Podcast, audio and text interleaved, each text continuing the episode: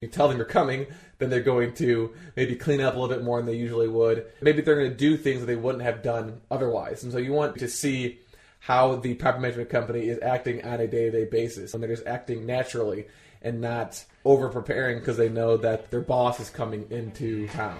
Real quick before the episode, I want to give you a gift of 25% off, and that gift actually is from TransUnion Smart Move. Go to tenantscreening.com, create a free account, enter the code FAIRLESS at checkout for 25% off your next screening because as landlords, we tend to be most concerned with getting paid on time. You might also know that hundreds of thousands of landlords have to deal with the headaches of evicting tenants each year. Evicting a tenant can be painful, costing as much as $10,000 in court costs and legal fees, and take as long as four weeks to complete. What if there's a trusted way to help prevent the headaches of dealing with evicting a tenant? Make the smart move right from the start. Smart Move's online tenant screening solution can help you quickly understand if you're getting a reliable tenant, which will help you avoid potential problems such as non payment and evictions. For a limited time, listeners of this podcast are invited to try SmartMove tenant screening for 25% off. Here's how SmartMove can help you find your next great tenant. Make a more informed decision with SmartMove's proprietary credit score built specifically for tenant screening, which predicts evictions 15% better than a typical credit score. Reduce non payment risk with SmartMove's Income Insights Report, which enables you to analyze the applicant's income within minutes and determine if additional income verification is needed. Get critical information quickly with a full credit report, criminal background, and eviction history report. With over 5 million screenings completed, SmartMove can help you make a better leasing decision for your rental property. If you own a rental property, SmartMove can help you identify the right renter from the start so you can avoid the problems of non payment or evictions. Don't put yourself at risk. Go to tenantscreening.com, create a free account, enter the code FAIRLESS at checkout for 25% off your next screening. With TransUnion Smart Move, you'll get great reports, great convenience, great tenants. There needed to be a resource on apartment syndication that not only talked about each aspect of the syndication process, but how to actually do each of the things and go into it in detail. And we thought, hey, why not make it free too? That's why we launched Syndication School, and Theo Hicks will go through a particular aspect of apartment syndication on today's episode and get into the details of how to do that particular thing. Enjoy this episode. And for more on apartment syndication and how to do things, go to apartmentsyndication.com or to learn more about the apartment syndication school go to syndicationschool.com so you can listen to all the previous episodes. Hi, Pacific listeners. Welcome back to another episode of the Syndication School series, a free resource focused on the how to's of apartment syndication.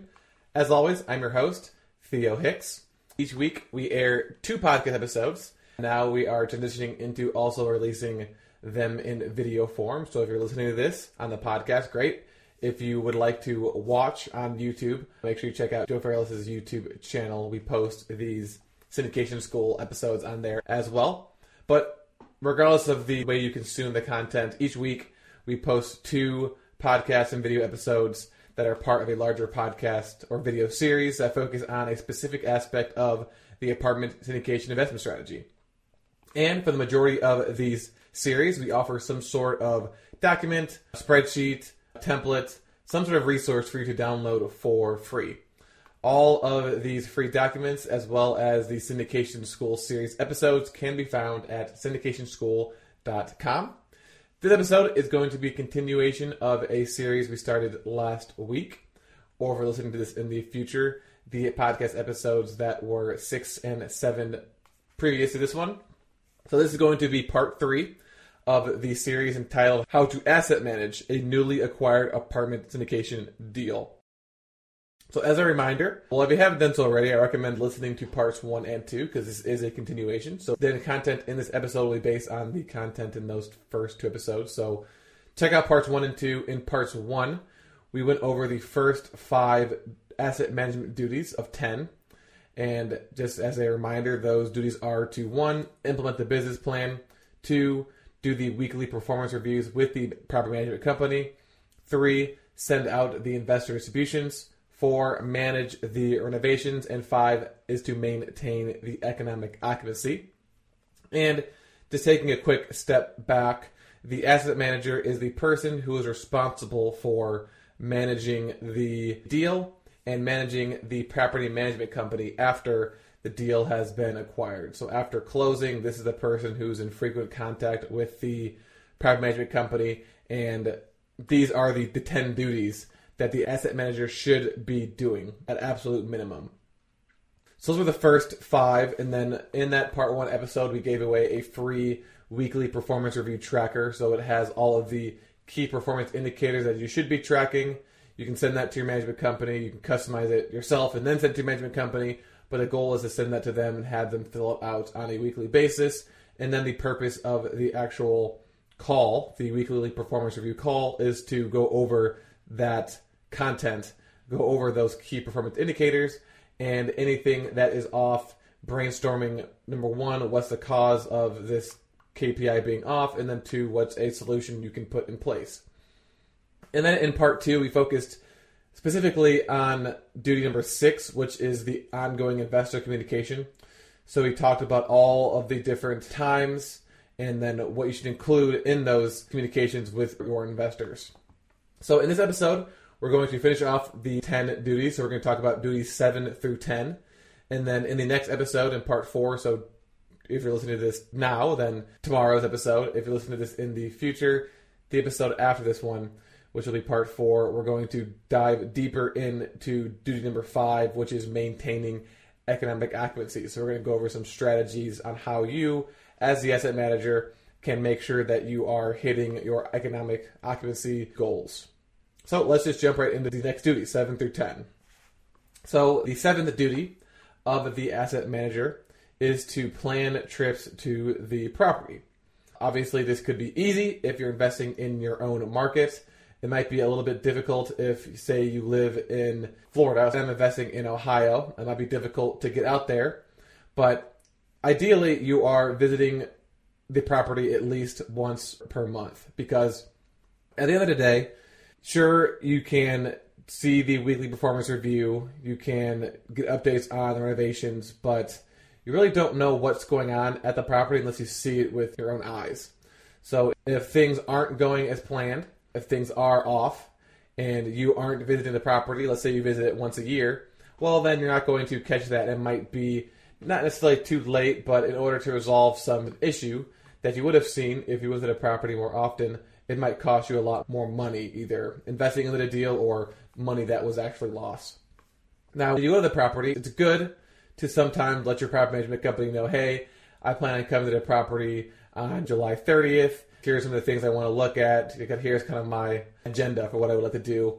That way they can prepare, they can make sure everything's lined up so that if you want to meet with a certain contractor or if you want to see a certain unit or to see a certain amenity, they can make sure that that is all lined up for you.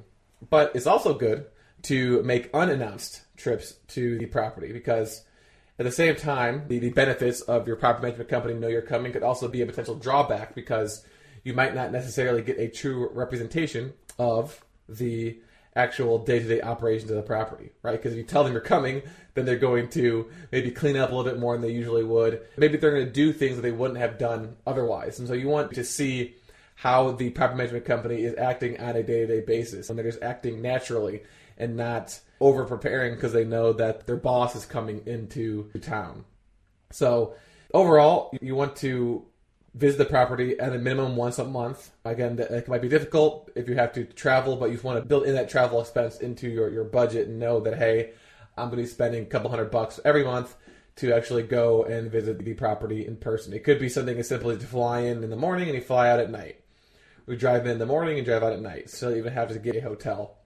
And then again, sometimes you want to announce your trip so your property management company can repair, but the best way to get a true representation of how the property is actually being managed on a typical day to day basis is to make those trips unannounced. Just to show up and see how things are going at the property. So that's number seven plan trips to the property. One more note on number seven planning frequent trips to the property. A good way to approach this is if you're looking at other deals in that market, try to plan a trip to the property, but also try to do other things while you're there, right? So maybe there's a broker contact you want to meet with. Maybe there's a, a couple of deals you want to go tour.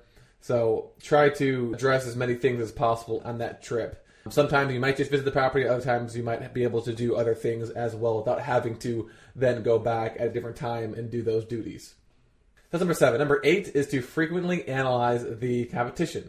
So you're going to want to set up some sort of process with either yourself or with your management company for doing rent surveys on the surrounding competition, on the other apartments that are similar to yours in the area. The goal of this rent survey is to compare the rental rates at your property to the rental rates at the competitors. That way, you can know if you're able to increase your rental rates or if you need to ultimately decrease your rental rates. So, this is something that you want to do on a frequent basis, but you also want to do it on a case by case basis. So, let's say, for example, for some reason your economic occupancy is low, you have a lot of vacancies, you're having trouble finding leases. Well, if you do a rent survey and you realize that your rents are the leader in the, the market, so every single competitor has rents lower than yours, then that's an issue. Whereas you might discover that, okay, you got a really high occupancy, so let's do a rent survey. Okay, well, we're significantly below the market leader, so let's go ahead and, and push our rents up in order to obviously increase our income. Because 100% occupancy is great, but you could be 100% occupied but have a 10% loss to lease, which is the same thing as having a zero loss to lease and being 90% occupied. Ideally, this is something your management company does. They'll either call around or you know have access to softwares that are going to see what the going rental rates are, and then they just send you their results and then advice on any rental rate increases. So this is something that you, you want your management company to, to do on a frequent basis. And just like all the other duties I've discussed so far, that involve your property management company, make sure that you're setting expectations with them up front. So don't close on the deal and say, hey, here's all the things I want you to do after you initially meet them. And once you actually get close to putting a deal under contract, that's when you start having that conversation of, okay, I know we talked about me wanting to do weekly performance reviews and you know, analyze the competition, but here's specifically what I would like to have done once we close on this deal. That's number eight, frequently analyze the competition. Number nine, on a similar note, is to frequently analyze the market. So this is a little bit different than looking at rents. In this case, you're actually looking at value of properties that are being sold. So once you've actually completed all of your renovations for your value add business plan, so let's say, for example, your plan is to sell the property after five years, and the projected value add business plan will be completed after two years. Well, between years two and years five, you're not just going to want to do nothing and then once year five comes around, just sell the property without even considering selling it earlier or selling it later. Instead, what you're going to want to do is you want to pay close attention to the market. So whenever a an apartment sells, what was the price? What was the cap rate? So what was the dollar per unit and what was the, the cap rate of that sale? And then based off of that, you can determine, okay, so I know the cap rate, I've got my current NOI as of today. If I were to sell the property right now, or if I were to refinance the property right now, how much money would I get? how much equity would I be able to return to my investors if I refinanced, or what would be the IRR or the cash on cash return to my investors if I sold at year 2.5, at year three. And in order to do this, you can reach out to the broker. This is an off market deal than whatever brokers you've been working with that you want to build a stronger relationship with. If it was an on market deal, just use the broker that represented you when you bought the deal and ask them for a broker's opinion of value or BOV. And what they'll do is they will, base off of recent sales, they'll come to you and say, hey, if I were to list this property, here's lowest I think we would get, here's the highest I think we could get, and then here's like a medium price. So they'll give you like a low, medium, and high so that you can determine, okay, so if I were to sell this property now, let's say you projected to sell the property for $18 million at year five, but the broker's opinion of value medium is $18.5 million at year three. Well, not only are you going to get an extra $500,000, but you're going to get that money at an earlier date, which is a better IRR since the IRR is based off of the time value of money. So again, even if your business plan is to sell after five years, seven years, ten years, whatever, don't wait until then to look at the market, look at prices, look at, at cap rates. Because as I mentioned, you might be able to provide your investors with a larger return by selling earlier than selling later and you will never know that if you didn't analyze the market. So, is this something you should do at least a few times a year? So maybe on a quarterly basis, you should do this with your property management company and reach out to your broker and get those BOVs It's not something that's super detailed that a broker will do, but so it won't take them a lot of time. And they shouldn't have an issue sending that to you, especially if we're talking about multi-million dollar deals. They want to give you a BOV because they want to sell the property so they can make money again. So that's number nine. Lastly is number ten. This kind of attempts to cover anything that's that's not listed in duties numbers one through nine, and that's to expect the unexpected. So you can do as much research as you possibly can. You can plan as much, as you have the best underwritten deal, perform all the diligence in the world on the deal and your team on the market, and then you buy the property and something crazy happens. A boiler unexpectedly breaks down, and you have to determine whether you know whether you're going to replace it, you're going to repair it, to, you're going to refurbish it. Always expect things to come up that are unexpected, and that's why it's super important to visit the property frequently. It's super important to have conversation with your management company every week because once these unexpected things come up, the longer it takes to resolve them, the more money you're losing. And you're putting your investors' money at risk by not addressing these things sooner. So, duties one through nine are what you should be doing consistently, but at the end of the day, things are going to come up. There are gray areas that you can only talk about so many things on syndication school. You can only talk about so many things on blog posts and books. Things will come up that you do not plan on coming up, and you need to make sure that you are able to get on top of those issues right away and resolve those as quickly as possible. And again, I gave the boiler example, but it could be something as extreme as you get a call from a management company and the entire property is burned down. What are you going to do? So, a good exercise to do is think of just all the worst case scenarios possible. We've talked about a lot of those on syndication school, in particular when we were talking about how to do that new investment offering call to your investors. All the different questions they're going to ask and one of those questions was, what's the worst case scenario? And the worst case scenario would be, well, the property burns down or floods or something happens where the property is destroyed. And then you go to your insurance company, and for some reason, the insurance company won't pay out your claim, right? So, what are you going to do in that situation? So, if you know unexpected things are going to come up, you need to have a general process in place for how to address those. And that's going to vary from person to person, investor to investor in the boiler example, it just kind of be a simple ROI.